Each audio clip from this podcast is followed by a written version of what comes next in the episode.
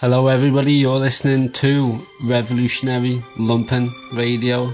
In this episode, we're gonna read the ideology of the Black Panther Party. The reason we're gonna do this is because Marxist Leninism is a strain of Marxism, the scientific socialist tradition. However, the Panthers had their own, yet to build on Marxist Leninism that incorporated their black radical struggles under the economic social conditions of capitalism at their time, as well as around the practice which they can obviously participate in to have a material change in their community. So to me this is particularly interesting for a number of things, not just because it was literally the ideology of the Black Panthers that meant that the Black Panthers were walking, talking, breathing through this ideological understanding of the world. So, what is ideology? So, it's a difference between how things are seen and how they are. You use ideology to fill in the blanks. Um, so, for example, you could say that like reading is a form of ideology in the sense that like you look at shapes and then depending on what language you know, you will interpret those shapes as letters and, and thus words. So it's all about interpretation and having that ideological lens can help focus some things that didn't normally make sense into a way that like have a purpose behind it and ideology you can use to understand that purpose. It's important that the Panthers obviously were uniform in this. Like today we've got Marxist Leninism, Marxist Leninism, Maoism, you know, all these different stratas of, of like thought. But you know, the Panthers had to have their own.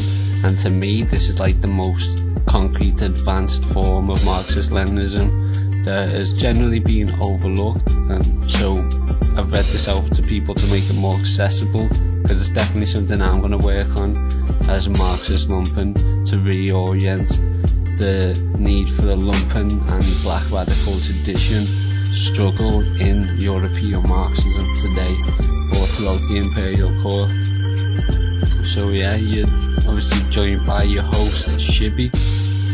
Give us a follow on your podcast player and if you listen on iTunes just scroll down to the bottom and give us a five star rating please. Thanks very much.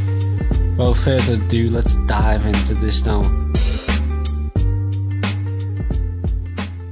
We have said the ideology of the Black Panther Party is the historical experience of black people and the wisdom gained by black people in their 400 year long struggle against the system of racist oppression and economic exploitation in Babylon, interpreted through the prism of the Marxist-Leninist analysis by our Minister of Defense, Huey P. Newton.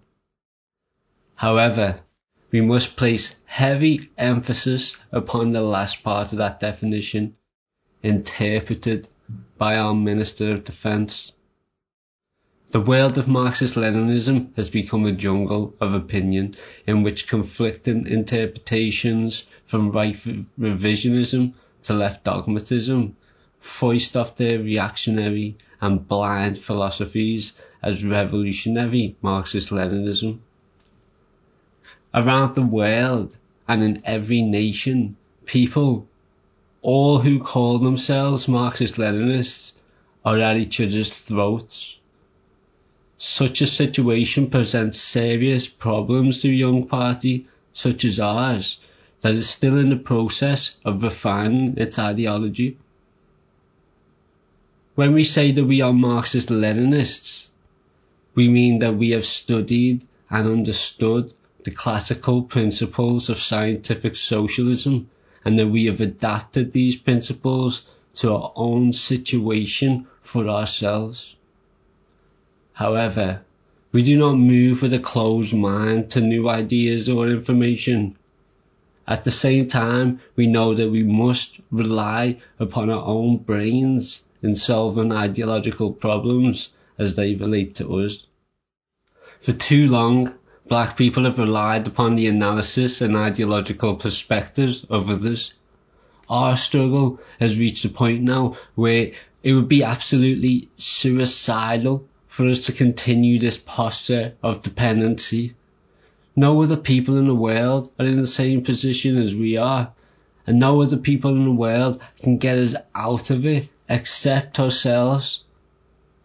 There are those all too willing to do our thinking for us, even if it gets us killed.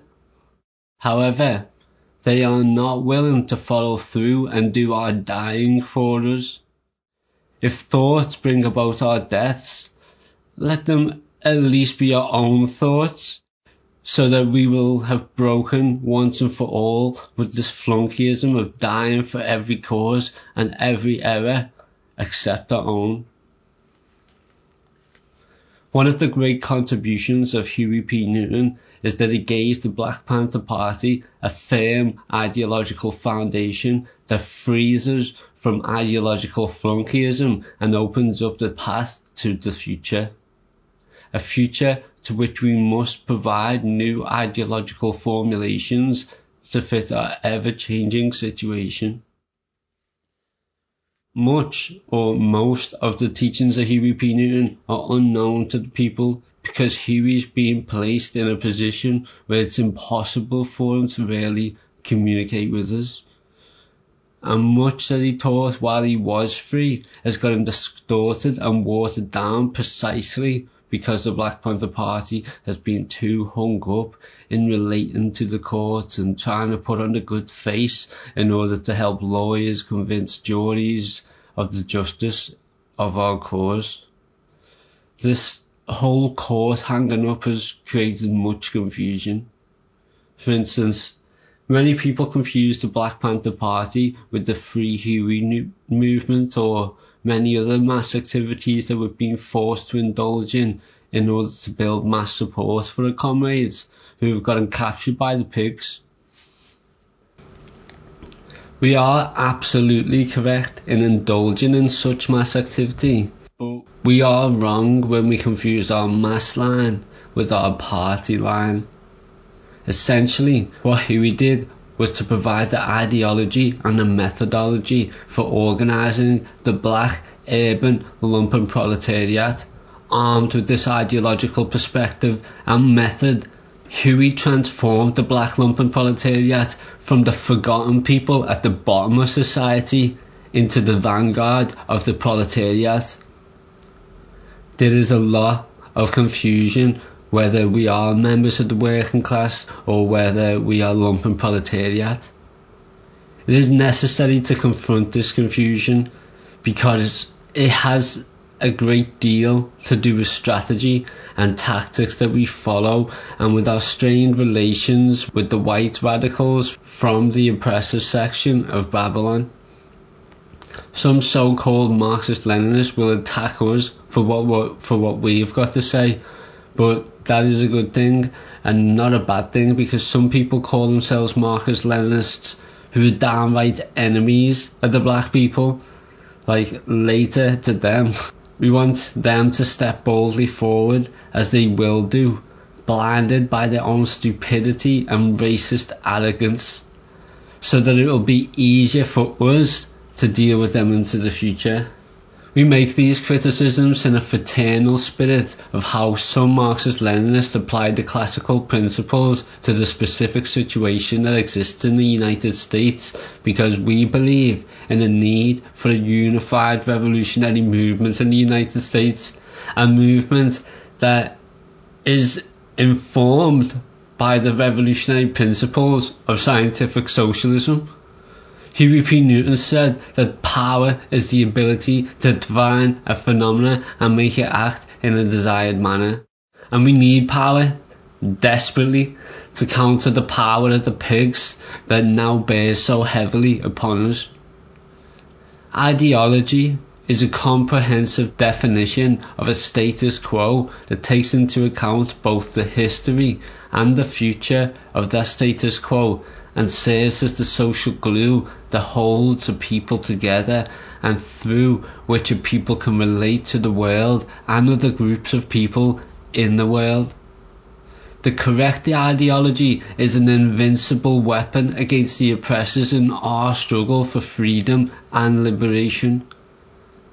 Marx defined the epoch of the bourgeoisie and laid bare the direction of the proletariat future.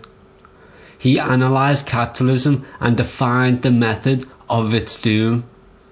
Violent revolution by the proletariat against the bourgeois state apparatus of class oppression and repression. Revolutionary violence against the counter-revolutionary class violence perpetrated through the special repressive force of the armed tentacles of the state this great definition by Marx and Engels became the mightiest weapon in the hands of oppressed people in the history of ideology. It marks a gigantic advance for all mankind, and since Marx's time, his definition has been strengthened, further elaborated, illumined, and further refined. But Marxism has never really dealt with the United States of America. There have been some nice attempts. People have done the best that they know how. However, in the past, Marxist Leninists in the United States have relied too heavily upon foreign imported analysis and have seriously distorted the realities of the American scene. You might say that the Marxist Leninism of the past belongs to the gestation period of Marxist Leninism in the United States, and that now is the time when a new, strictly American ideological synthesis will arise, springing up from the hearts and the souls of the oppressed people inside Babylon, and uniting these people and hailing them mightily from the force of their struggle into the future. The swiftly developing revolution in America is like the gathering of a mighty storm, and nothing can stop that storm from finally bursting inside America, washing away the pigs of power structure and all their foul, oppressive works. And the children of the pigs and the oppressed people will dance and spit upon the common graves of these pigs. There are some black people in the United States who are absolutely happy, who do not feel themselves to be oppressed, and who think that they are free. Some even believe that the president wouldn't lie, and that he was more or less an honest man, that Supreme Court decisions were almost written by God in person, that the police are the guardians of the law, and the people who do not have jobs are just plain lazy and good for nothings who should be severely punished. These are like crabs that must be left to boil a little longer in the pot of oppression before they'll be ready and willing to relate. But the overwhelming majority of black people are uptight. No, they are oppressed and not free. And they wouldn't believe Nixon if he confessed to being a pig. They don't relate to the Supreme Court or any other court, and they know that the racist pig cops are their sworn enemies.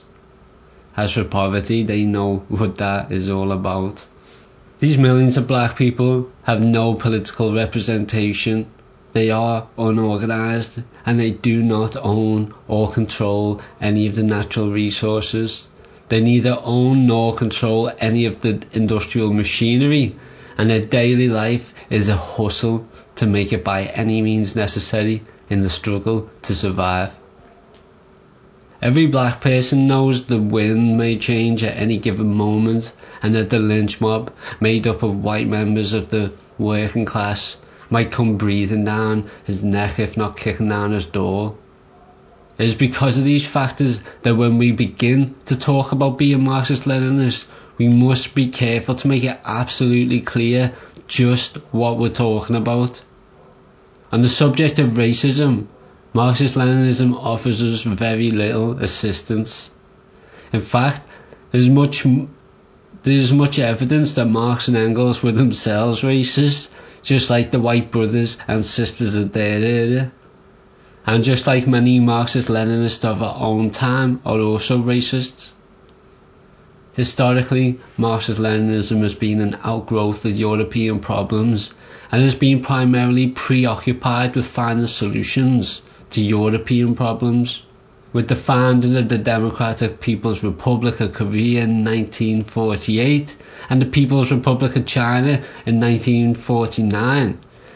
Something new was injected into Marxist Leninism and it ceased to be just a narrow, exclusively European phenomena.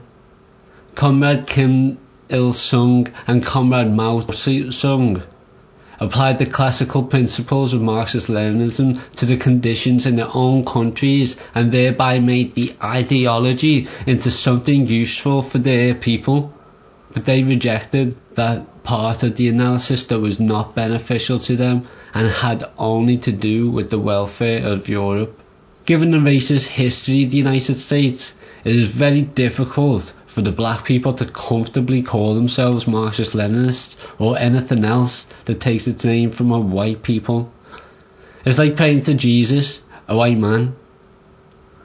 We must emphasize to the fact that Marx and Lenin didn't invent socialism. They only added their contributions enriching the doctrine, just as many others did before them and after them. And we must remember that Marx and Lenin didn't organise the Black Panther Party. Huey P. Newton and Bobby Seale did. Not until we reach Fanon do we find major Marxist Leninist theoretician who is primarily concerned about the problems of black people, wherever they may, be found. And even Fanon, in his published works, was primarily focused on Africa. It is only indirectly that his works are beneficial to Afro Americans. It is just easier to relate to Fanon because he's clearly free of the racist bias that blocks out so much of the black man in the hands of the whites, who are primarily interested in themselves and the problems of their own people. But even though we are able to relate heavily to Fanon, he has not given us the last word on applying the Marxist Leninist analysis to our problems inside the United States. Nobody is going to do this for us because nobody can. We have got to do it ourselves, and until we do, we are going to be uptight. We must take the teachings of Huey P. Newton as our foundation and go from there. Any other course will bring us into a sorry and re- regrettable end. Fanon delivered a devastating attack upon Marxist Leninism for its narrow preoccupation with Europe and the affairs and salvation of white folks, while lumping all third world peoples into the category of the lumpen proletariat, and then forgetting them there. Fanon unearthed the category of the lumpen proletariat and began to deal with it, recognizing the vast majorities of the colonized people fall into that category it is because of the fact that black people in the United States are also colonized that Fanon's analysis is so relevant to us. After studying Fanon, Huey P. Newton and Bobby Seale began to apply his analysis to colonized people to black people in the United States. They adopted the Fanonian perspective, but they gave it a uniquely Afro-American content. Just as we make the distinctions between the mother country and the colony while de- when dealing with black people and white people as a whole, we must also make this distinction when we deal with the categories of the working class and the lumpen proletariat. We have in the United States a mother country working class and a working class from the black colony. We also have a mother country lumpen proletariat and a lumpen proletariat from the black colony. Inside the mother country, these categories are fairly stable. But when we look at the black colony, we find that the hard and fast distinctions melt away. This is because of the levelling effect and the colonial process and the fact that all black people are colonised even as some of them occupy favoured positions in the schemes of the mother country trying country colonising exploiters. There is a difference between the problems of the mother country working class and the working class from the black colony. There is also a difference between the mother country lumpen and the lumpen from the black colony. We have nothing to gain from trying to smooth over these differences as though they don't exist, because they are objective facts that we must deal with. To make this point clear, we only have to look at the long and bitter history of the struggles of black colony workers fighting for democracy inside mother country labour unions. Historically, we've fallen into the trap of criticising mother country labour unions and workers for the racism as an explanation for the way they treat black workers. Of course, they are racist, but this is not the full explanation. White workers belong to a totally different world than that of black workers. They're caught up in a totally different economic, political, and social reality and on the basis of this distinct reality, the pigs of the power structure and treacherous labour leaders find it very easy to manipulate them with Babylonian racism. This complex reality presents us with many problems, and only through proper analysis can these problems be solved. The lack of a proper analysis is responsible for the ridiculous approach to these problems that we find among mother country Marxist Leninists. And their improper analysis leads them to advocate solutions that are doomed to failure in advance. The key areas of the confusion has to do with falsely assuming the existence of one all-American proletariat, one all-American working class, and one all-American lumpen proletariat. Okay. We are lumpen. Right on. The lumpen proletariat are all those who have no secure relationship or vested interest in the means of production and the institutions of capitalist society. The part of the industrial reserve army held perpetually in reserve who have never worked and never will, who can't find a job, who are unskilled and unfit, who have been displaced by machines, automation and cybernation, and were never retained or invested with new skills, all those on welfare or receiving state aid. Also the so-called criminal elements, those who live by their wits, existing of which they can rip off, who stick guns in the faces of businessmen and say, stick 'em up, or give it up. Those who don't even want a job, who hate to work and can't relate to punching some pig's time clock, who would rather punch a pig in the mouth or robbing them, punch that same pig's clock and work for him. Those whom Huey P. Newton calls the Ill- illegitimate capitalists. In short, all those who simply been locked out of the economy and robbed of their rightful social heritage. But even though we are lumpen, we are still members of the proletariat, a category which theoretically cuts across national boundaries, which in practice leaves something to be desired. Contradictions within the proletariat of the USA. In both the mother country and the black colony, the working class is the right wing of the proletariat, and the lumpen proletariat is the left wing. Within the working class itself, we have a major contradiction between the unemployed and the employed. And we definitely have a major contradiction between the working class and the lumpen. Some blind so-called Marxist-Leninists accuse the lumpen of being parasites upon the working class. This is a stupid charge derived from reading too many of Marx's footnotes and taking some of his offhand scurrilous remarks for holy writ. In reality, it is accurate to say that the working class, particularly the American working class, is a parasite upon the heritage of mankind of which the lumpen has been totally robbed by this rigged system of capitalism which in turn has thrown the majority of mankind upon the junk heap while it buys off a percentage with jobs and security. The working class, which we must deal with today, shows very little resemblance to the working class of Marx's day.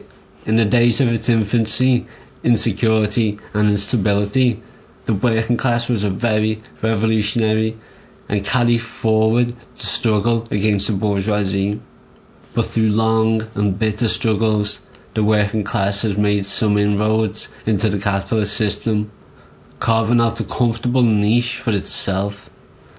The advent of labour unions, collective bargaining in the union shop, social security and other special protective legislation has castrated the working class, transforming it into the most bought off labour movement and most unrevolutionary, reformist minded movement that is only interested in higher wages and more job security. The labour movement has abandoned all basic criticism of the capitalist system and exploitation itself. The George Mooneys, Walter Reuther's, and A. Philip Randolphs may correctly be labelled traitors to the proletariat as a whole, but they accurately reflect and embody the outcome and aspirations of the working class. The Communist Party of the United States of America, at its poorly attended meetings, may raise the roof with its proclaim of being the vanguard of the working class, but the working class itself looks upon the Democratic Party as the legitimate vehicle for its political salvation. As a matter of fact, the working class of our time has become a new industrial elite, resembling more the chauvinistic elites of the selfish craft and trade guilds of Marx's time than toiling masses ground down in abject poverty. Every job on the market in the American economy today demands a high and complexity of skills, as did the jobs in the elite trade and craft guilds in Marx's time. In a highly mechanized economy, it cannot be said that the fantastical high productivity is the product solely of the working class.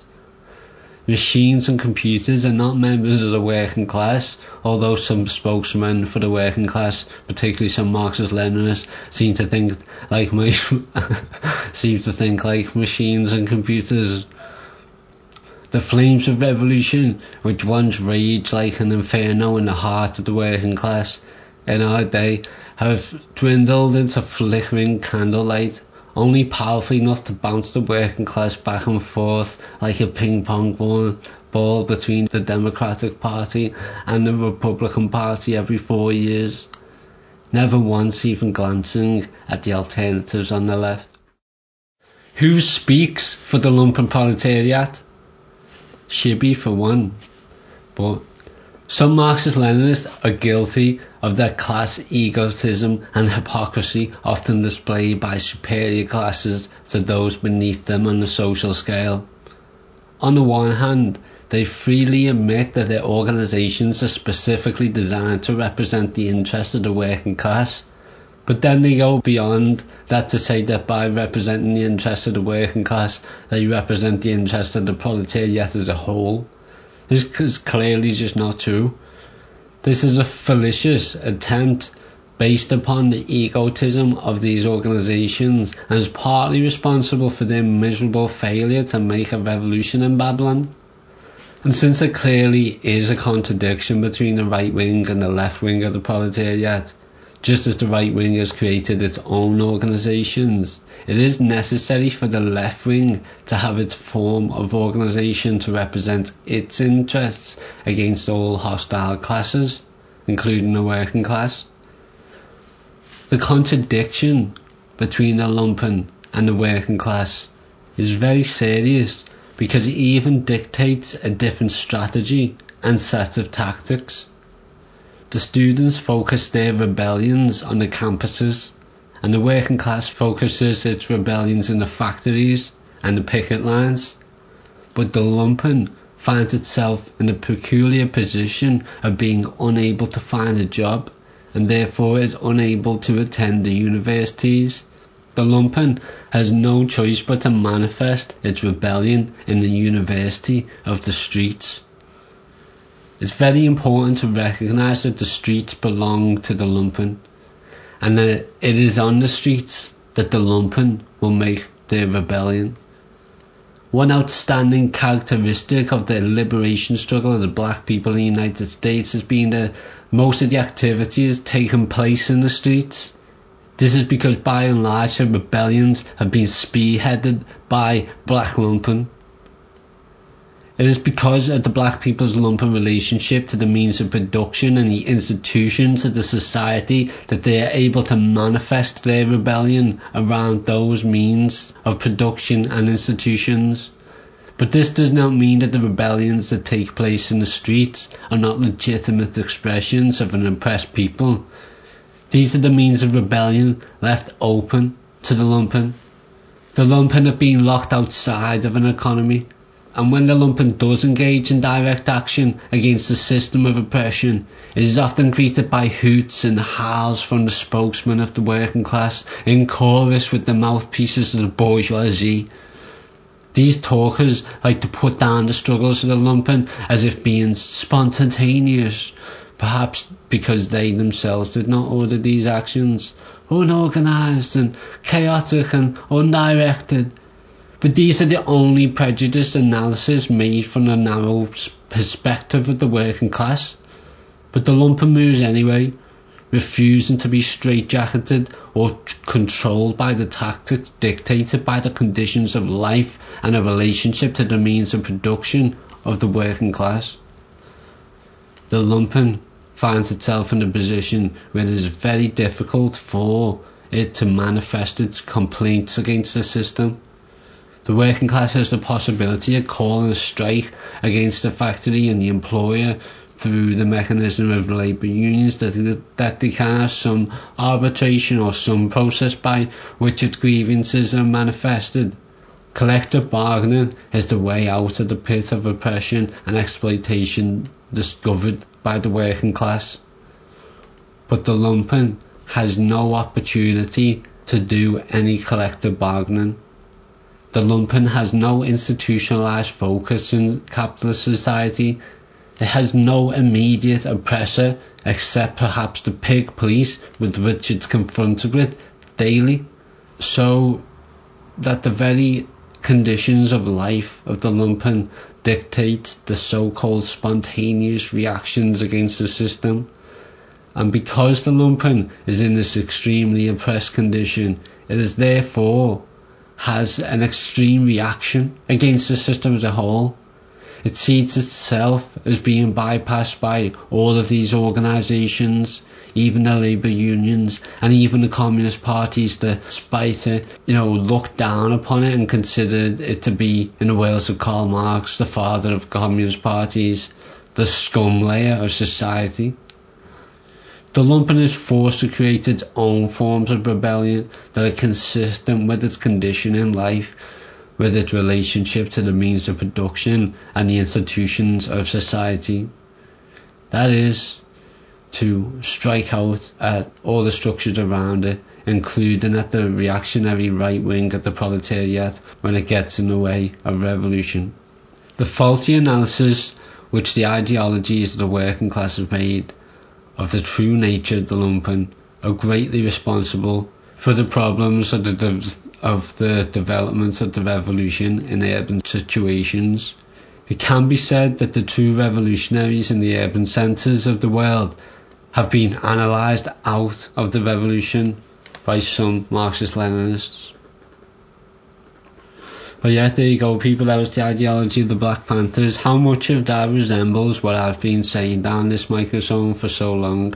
I know this is just coming from my own conclusions. I'm sure many of you have had your own, um, because this just continues to ring true. So, uh, you know, talks about the Black Radical Tradition. You know, Marxist Leninism not representing them, and so the Panthers had to try and find you know their synthesis, and people have to do the same today uh, you know, super important, crucial stuff. It analysed the lumpen as basically the left wing of the proletariat and the working class as the right wing of the proletariat. That was a cool observation I'm going to take with me into the future. But yet this just continues to build on where our material conditions because you can't disprove it. This is just Marxist Leninism through and throughout, you know, scientific socialism added on with what the Panthers dealt with and it worked for them. Yes, some of them got shot but and murdered, but that just proves that it was a working technique and it forced the contradictions of the state to do that. So this, you know, you'll see Marxist lumpen come out of this theory. So if you like this, please do support us on Patreon. Really need it now because I'm lumpen as fuck, no job, no income. Patreon.com slash lumpen podcast. You'll also get bonus episodes and things like that. We always reach out if you thought this was interesting. Give us a follow on all of our social medias too. So Twitter is lumpen underscore radio and TikTok is Rev Lump Rad. Find us on Instagram now as well. We've got a new account. And as always, been saying it since dawn. Workers and lumpen of the world, unite. I don't drive a car because they run on gas, but if I did, it'd run on biomass. I ride a bike or sometimes a skateboard. So fuck off all you drivers and your yuppie hordes sitting all day in the traffic queues. I'm a better anarchist than you. I don't eat meat. I just live on moldy chives or the donuts that I found in last week's dumpster dives. Look at you people in that restaurant. I think you are so sad when you could have been eating bagels like the ones that I just had. I think it is a shame all the bourgeois things you do. I'm a better anarchist than you. I don't wear leather and I like my clothes in black. And I made a really cool hammock from a moldy coffee sack. I like to hop on freight trains. I think that is so cool. It's so much funner doing this than being stuck in school. I can't believe you're wearing those brand new shiny shoes. I'm a better anarchist than you. I don't have sex. And there will be no sequel because heterosexual relationships are inherently unequal. I'll just keep on moshing to anti-flag and crass until there are no differences in gender, race, or class. All you brainwashed breeders, you just haven't got a clue. I'm a better anarchist than you. I don't believe in leaders. I think consensus is the key. I don't believe in stupid notions like representative democracy. Whether or not it works, I know it is the case that only direct action can save the human race. So when I see you in your voting booth, then I know it's true. I'm a better anarchist than you. I am not a pacifist. I like throwing bricks, and when the cops have caught me and I've taken a few licks, I always feel lucky if I get a bloody nose because I feel so militant and everybody knows. By the time the riot is all through, I'm a better anarchist than you. I'm a better anarchist than you.